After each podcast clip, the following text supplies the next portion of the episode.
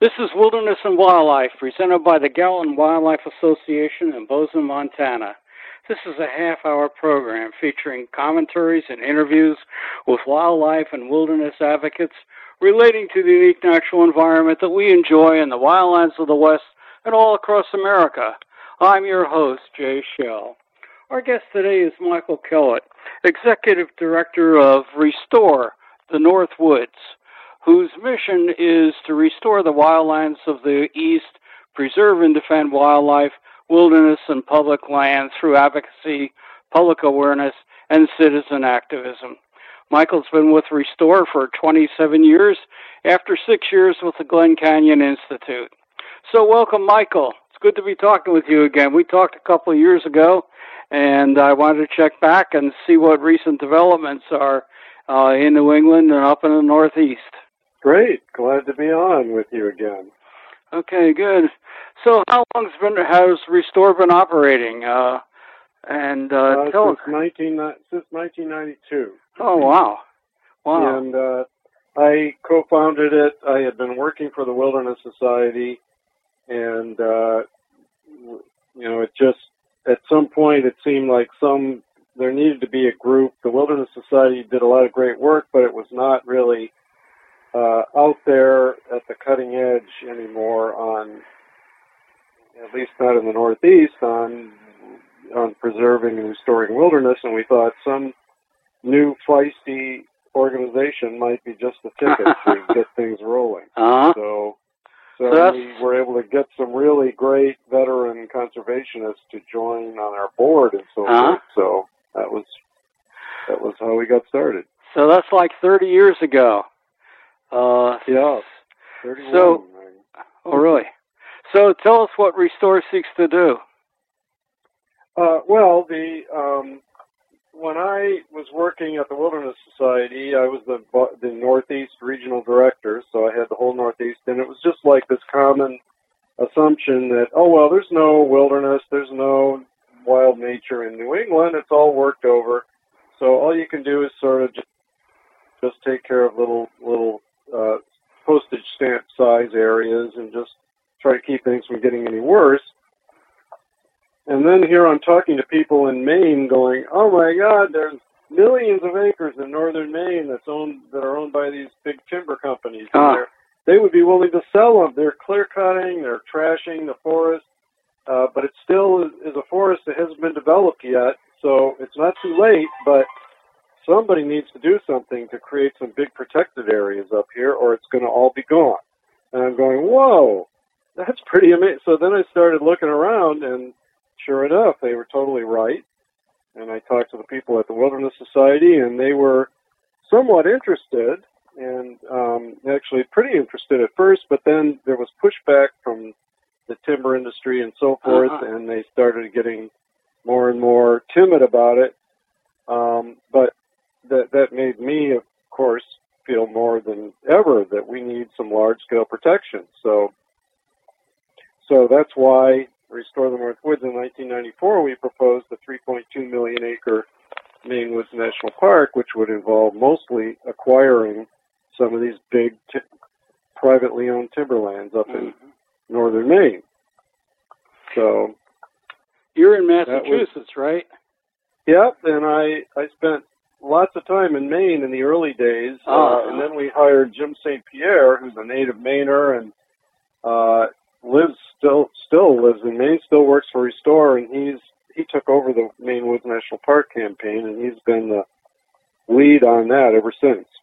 So do you have foundation support, or where where does your support come from?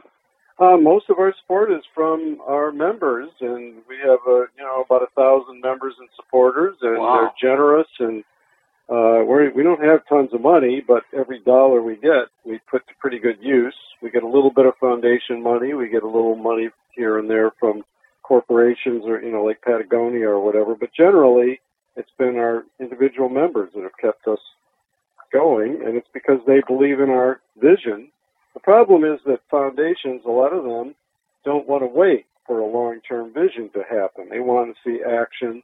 They want to see re- measurable results within a few years. where they go, oh well, I guess it's never going to happen. Yeah. And our members said, well, you know, maybe it could happen if we keep at it. And so, you know, and and what it led to, of course, is the the we proposed this big national park, and then in 2016, President Obama designated uh, a 87,500 acre Katahdin Woods and Waters National Monument within the boundaries of our original proposed park, and it's a lot smaller, but it's a big. Na- it's the biggest national monument designated in the east since Biscayne? National uh-huh, Monument right. back in what 1978, I think, or uh-huh. something. So, so it it you know you can have a big vision. It may not all happen right away, but it can it can change the whole trajectory. So, how do you keep in contact with your members? Do you have a newsletter or online uh, information, or what? Yeah, we have a, a, a monthly e-newsletter. Our Uh-huh. next one's going to be coming out shortly, and uh, we send out member letters several times a year, which ask for money, of course, but also they kind of give people an update on what we're doing. Uh-huh. We have a website, restore.org, Uh-huh.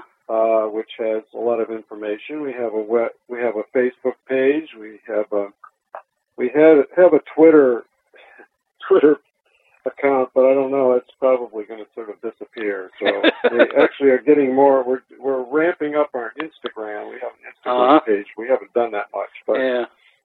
Yeah. So. Well, what are the recent developments uh, that you've uh, Hmm. achieved?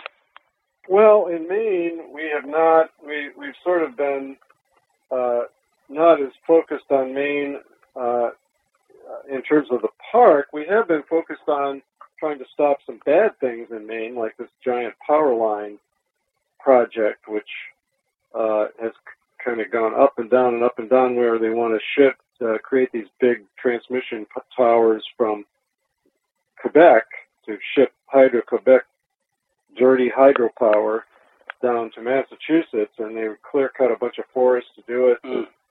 It's very controversial in, in Maine, but I think I think it's going to probably end up happening um, because the, there's just too much money and political power behind it. Uh, it hasn't. It's not a hundred percent done deal, but we'll see.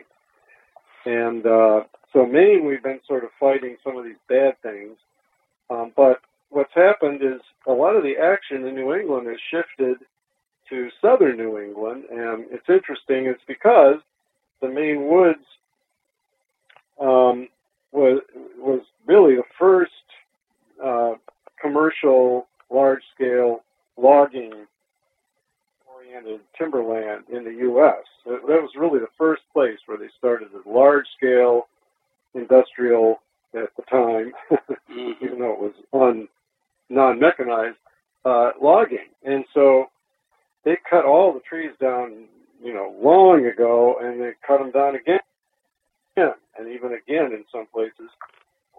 So right now, most of the Maine woods has relatively young trees, although they're growing back. And, and in New England, you don't have to plant trees to have a forest. The Oh, yeah? forest will grow back by itself. Uh-huh. So there's no planting, there's no plantation going on. It just grows back, but the trees are not, you know, the average trees in Maine are probably, I don't know, 68, 60, 80 years old at the most. Is there a diversity of species? Oh yeah, yeah. They, you know, it's what it's. You know, there's some places have hardwoods, uh, other places have spruce fir hmm forest. There's white pine, and so it's still a very, you know, where it's grown back. There, the tree. It's not old growth, but the natural forest ecosystems come back, Mm. and so that's why. And I mean, with National Park, of course, would be such a great thing. Is if we right now drew a big line bought the land and stopped logging in a century or so, we would have some, the forest would be approaching an old growth situation. And so it's never too late, although if we keep doing it over and over and over again, it may be at some point the forest may not come back. What are the near-term consequences of clearing forest land? Well, you you basically wipe out everything that's living there when you do it. Um, and some species can can move. Some species uh, are underground and may survive for a while, but all of a sudden the forest is hot and dry, or the, the ground is hot and dry, and uh, the you know the soil can erode, so it, degra- it degrades the quality of the rivers and streams and ponds, and there are loads of rivers and streams and ponds in northern Maine. So Mm. it's a big issue. Um, and and then you, of course, you freed all the carbon, most of the carbon in in the forest that was standing, and, and a lot of it in the soil. It's just gone within a pretty short time. Because when you cut down the forest, people think, oh, you cut it down and you turn it into two by fours and tables and doors and whatever. But only about only about 20 to 40 percent or so of the wood actually ends up in any kind of a longer term use. All the rest is either left and it rots and you know, pretty quickly because a lot of it is small stuff, or it's burned for energy, or it's landfill. Mm. So when you clear the forest, it's devastating, and and it takes at least a century for the forest to ever recover the carbon that was lost. And the ecosystem, nobody really knows exactly what the impacts are because they never bother to check before they log, and then compare it with what's there afterwards. They never look. They, they have no idea. Well, you said it, the land, uh, the uh, area regrows after it's been deforested. How long does how long does it take before you have uh, a viable ecosystem? Ten years, twenty years, what? Well, bio, it's various stages. So actually, so for example, um, Baxter State Park, which is a 200 plus thousand acre state park in northern Maine, was acquired by, which is getting close to the size of, it's bigger than Mount Rainier National Park. Um, so it's a large area. Mhm. And that was land that had been cut over in the early by the early 1900s, and the former governor Percival Baxter bought this land from the timber companies Mhm. and stopped all logging. So the newest logging there, there were a few remnant areas in I think in the 60s, maybe even the 70s. There were there was some cutting, but most of it has been left alone for de- many decades. Back in the 1990s, so this was several decades ago, we did an overflight with Doug Tompkins, uh, the late Doug, great Mhm. Doug Tompkins, Right. who's the guy who, amazing guy who created national parks in South America Patagonia. Yeah. and he uh, we flew over our proposed national park at the time with him, and he was looking down at Baxter State Park, and he's going, "Wow! That, I, if I didn't know, I would think that was old growth. That's amazing. Look Mm. at that." And he's saying, "No, so the whole forest is going to look like that if we leave it alone." And we said, "Yeah, exactly." So, so the forest after you know, after about 80, 100 years, it really, it's, you know, to a lay person, they might not even realize that there Uh-huh. ever been logging. yeah. It's not old growth, but it's really, you, you have, you know, if you read uh, Henry David Thoreau's The Maine Woods, where he describes the forest as all mossy and moosey and spongy and dark, dark and lichens and so there, moss, that, that those are all there. Um, it's not, oh, it's not a virgin forest, and and it may take several centuries for it to uh, you know to gain back a lot of what was gone, but it's substantially recovered within 80 to 100 years. So, how Yeah. much of New England is uh, currently forested? Uh, There was a study that re- recently came out actually by Harvard Forest that looked at forests across New England and it looked at how much of it is wildland uh, that's un, you know like wilderness uh-huh. or parks, and they One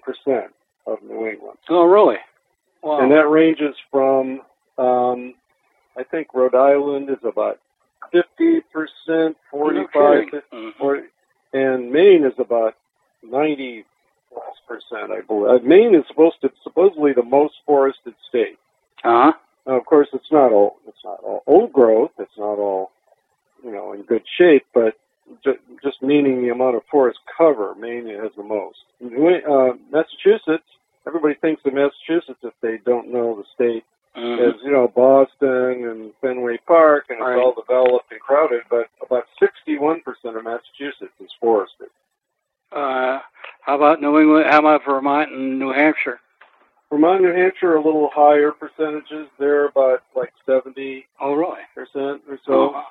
Yeah. So it's very, it's a very forested region, and it's partly because the the settlement in you know New England was settled back in the 1600s, and by the 1800s, mid 1800s, they had cleared almost all the forests for farming. But it turned out not to be the greatest farmland. So all these farm, you know, all these farmers moved west to Ohio, Indiana, Michigan, and just abandoned the farms. And by the early 1900s, these farms were growing back. The forests were growing back. We've got all this forest that grew back within the last century or less. Um, and that's and the way the settlement is here is you have pretty dense cities and then people scattered around out in, the, in smaller towns. So you don't right. really have as much suburban sprawl is in a lot of the country. Well, you co-authored some legislation that uh, would designate 85% of Massachusetts state lands as reserves and permanently protect them from logging. Uh, is is that legislation going anywhere? Um, yes, we the, actually the, this is the third session. They have two-year sessions, like the U.S. Congress. Uh-huh. It's the third session that we got this bill introduced, or a bill like it, and or and now it's two bills, but together they do what you just mentioned. Uh-huh. And um, each time, more and more people are supporting the bill, and uh, it's getting more. They're getting more and more attention. And um, number one, what it did is it, it pressured the state government, the the uh, governor and agencies to pay attention to this, and they they're actually uh, doing a process where they're looking at all the state forest lands and, and looking at whether they should be expanding reserves and how much should be protected from logging and so forth. So they, they you know, they had to do this because there was so much public interest. Mm-hmm. They couldn't just do nothing. But in the meantime, uh, the, the, and they're not going to do what we need. They're going to, they, hopefully, they'll do some modest, positive things. Mm-hmm. But, uh, but the bill, we just had a hearing on our bill. Uh, what was it?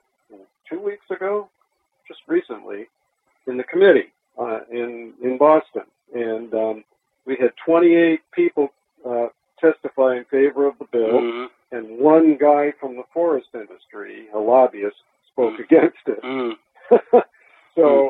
there's really no, other than the forest industry in Massachusetts, it's not like the forest industry in the Rockies or in Oregon or whatever. They're not huge or powerful. They're a very small, minor part of the economy. So they're really, uh, I think they're kind of panicking that we're mm. continuing to make progress. Mm. So I don't know. We'll see. It, they're going to probably make next year is probably when it will actually get a vote or not. So we don't. But it's what's happening is he, the more people learn what's going on, but and people don't realize, I'm sure, in most states, every state that has forest lands, uh, public forests, um, and also every state that has public rangelands, uh, grasslands, they they're logged and grazed by cattle. So forth. They're not protected from. Mm-hmm. You know, the only places that are protected are a few places like Adirondack Park in New York, mm-hmm. and some state forests are protected, mm-hmm. but not all of them. So basically, you have all these. You have national public lands. You have na- national forests and BLM lands. They're all logged and grazed. Then you have state forest lands and grazed and ranch lands, they are all grazed and logged. So there's virtually no place other than national parks, national monuments, federal wilderness areas, and then a few, and then some state parks, most of which are not very big, where mm-hmm. this stuff can't happen.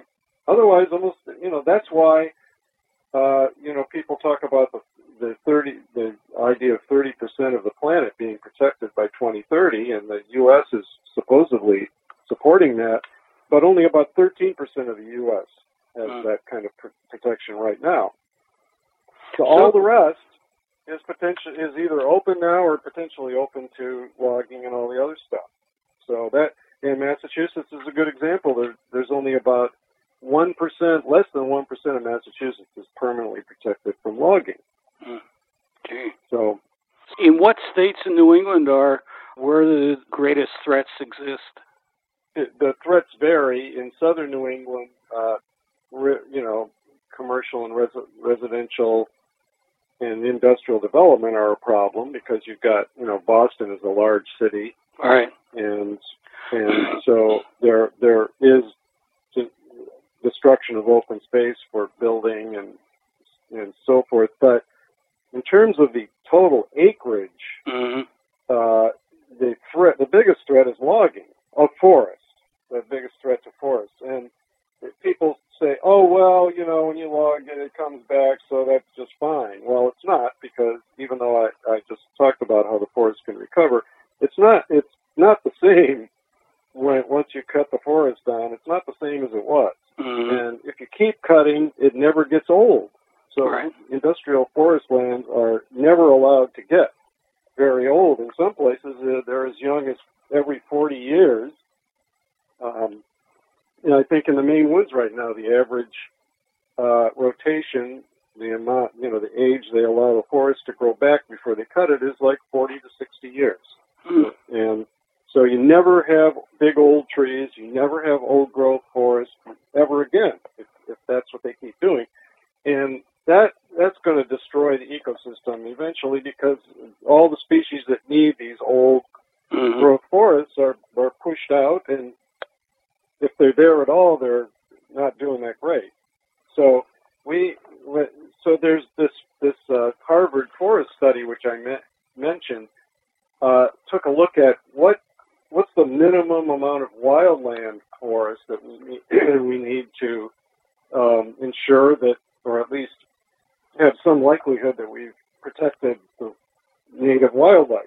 And they, they recommend that about 10% of, of New England be protected as wildlands, where which are based, would be like national parks or wilderness or national monuments. Yeah. And right, and as I'm, and right now it's about two and a half percent at the most, and that includes areas that are not really permanently protected.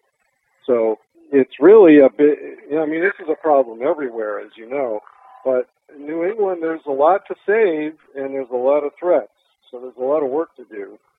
So you have this legislation uh, that's uh, working its way through the state legislature uh, in Massachusetts, but mm-hmm. what about Vermont, uh, New Hampshire, and Maine? Mm-hmm. Even Connecticut? Well, right. Well, in New Hampshire, Maine, and uh, Vermont, we've got in Vermont there's the Green Mountain National Forest, and in uh, New Hampshire and Maine, and a little bit in Maine is the White Mountain National Forest, and these are beautiful forests where, just like I've mentioned, the forest has come back after being liquidated back early in by the early 1900s. Mm-hmm. Uh, and for a while, the U.S. Forest Service was just leave, pretty much leaving it alone not doing a whole lot of logging, but now they've really ramped up their logging, and it's really bad. Mm. And so, um, as uh, one of our, the, really the, the top priority for Restore the North Woods in terms of restoring and protecting forests is is to designate new national parks because there's a huge potential for that in in New England and across the country. And because of our Maine Woods National Park campaign, we've really learned a lot about parks and how to how they work, how to do them, what what not to do, what qualifies, what doesn't. And so we are proposing, I think the total is, I think it's seven, including the Maine Woods, new national parks in in New England. Mm. And that would include those two national forests, and then uh, there's also a proposed park that would be in western Massachusetts, in the Berkshires, taking in a bunch of state land, which right now is is being logged. Cape Cod would be upgraded to a national park and include forest lands uh, right off the Cape, but also part of the ecoregion. Down East Maine, which is a beautiful area, which uh, is further down east than Acadia National Park. There's some real potential for a park there. Uh, there's a place called the Last Green Valley, uh, which straddles um, Connecticut or uh, yeah Connecticut and Rhode Island, which people assume there's nothing to save in those places, but actually it's a beautiful uh, area with quite a bit of forest land that's relatively intact, and that could be you could designate a small national park there. Um, so every state in New England, there's potential for new national parks, and that would save if we designated all those parks. That would save about uh, 13 percent, I think, of the is the figure for uh, right there. Mm-hmm. And so that's even more than the Harvard. For, I mean, that does, that isn't the 30 percent, which really ought to be the goal, but that would be a big jump from three percent, which is what it is now. Is there a lot of uh, home and commercial development of forest land going on in New England at the present time? Uh, well, it's localized. So the uh, residential and industrial development is pretty much in these hot spots around major cities. Uh. But New England is pretty dispersed in terms of where people live. So there are, you know, for example, there are towns in Massachusetts that have like 500 people. I live in Lincoln, Massachusetts, which is only 13 miles from from uh, Boston, and our the population is 6,500 people. So it's you know you have large areas with very low population, and those areas are not in in ma- under major threat of development. And and people in New England really do care about the forest, and they don't want to see it ruined. So I and so that's why we and, and so that's why the concern about logging, ramping up logging, is the biggest threat for these forests. Mm-hmm. So that's why we're getting such a positive response from people as they say, "Wow, we don't, you know, we don't think everything has to be a national park, but we sure don't want to see these forests clear cut and logged, heavily logged for for no good reason, which is what it is." I expect that there are uh, a lot of Christmas tree farms in New England. Uh, is that uh, does that constitute a problem as far as you're concerned? Uh, actually, there aren't all that many. It's not. It's not profitable enough, I guess. Oh. Um, there, most of the Christmas trees here come from uh, Canada. Oh yeah. There are more in in Maine. Um, I guess there are a lot in like North Carolina, or whatever. Although I don't think we're getting them from there. Um, Christmas tree farms. It's it's agriculture. So actually, it could be worse because they're you know they're growing these trees and they're absorbing carbon and uh, they you know they live for I don't know how long they they leave them probably 15 years or something before they cut them and then they turn into Christmas tree and I just read an article about Christmas trees and they're actually if you it, unless you keep an artificial tree for a long time in terms of carbon and and pollution and energy, it's actually not not any better to have an artificial tree than a regular tree. And you know, regular trees can be uh, mulched, for example, for people's gardens and stuff. And and since they're going to use mulch anyway, mm. um, it's not. You know, it's a. There's always a cost to everything. But the other thing is, of course, these Christmas tree farms do provide some habitat cover for for certain species of birds and other mm. species. So I wouldn't want to see vast areas of Christmas trees, but that's not the case here. It's you know there's scat- there's some scattered around, but it's not a big problem. Hey, Michael, I had to I hate to interrupt you, but uh, we're just about out of time. But I've got a lot more questions to ask. Oh. so if you'll hang around, uh, we'll do another half-hour interview. So sure. Thank you. No. Our guest today has been Michael Kellett, Executive Director of Restore, uh, the Northwoods, based in Concord, Massachusetts. This has been Wilderness and Wildlife, a presentation of the Gallatin Wildlife Association in Bozeman, Montana. To hear more of these half hour interviews, go online to js-wilderness.com uh, or log in to kgvm.org uh, and see additional features of, uh, uh of our uh, interviews. Thanks for listening. I'm your host, Jay Shell.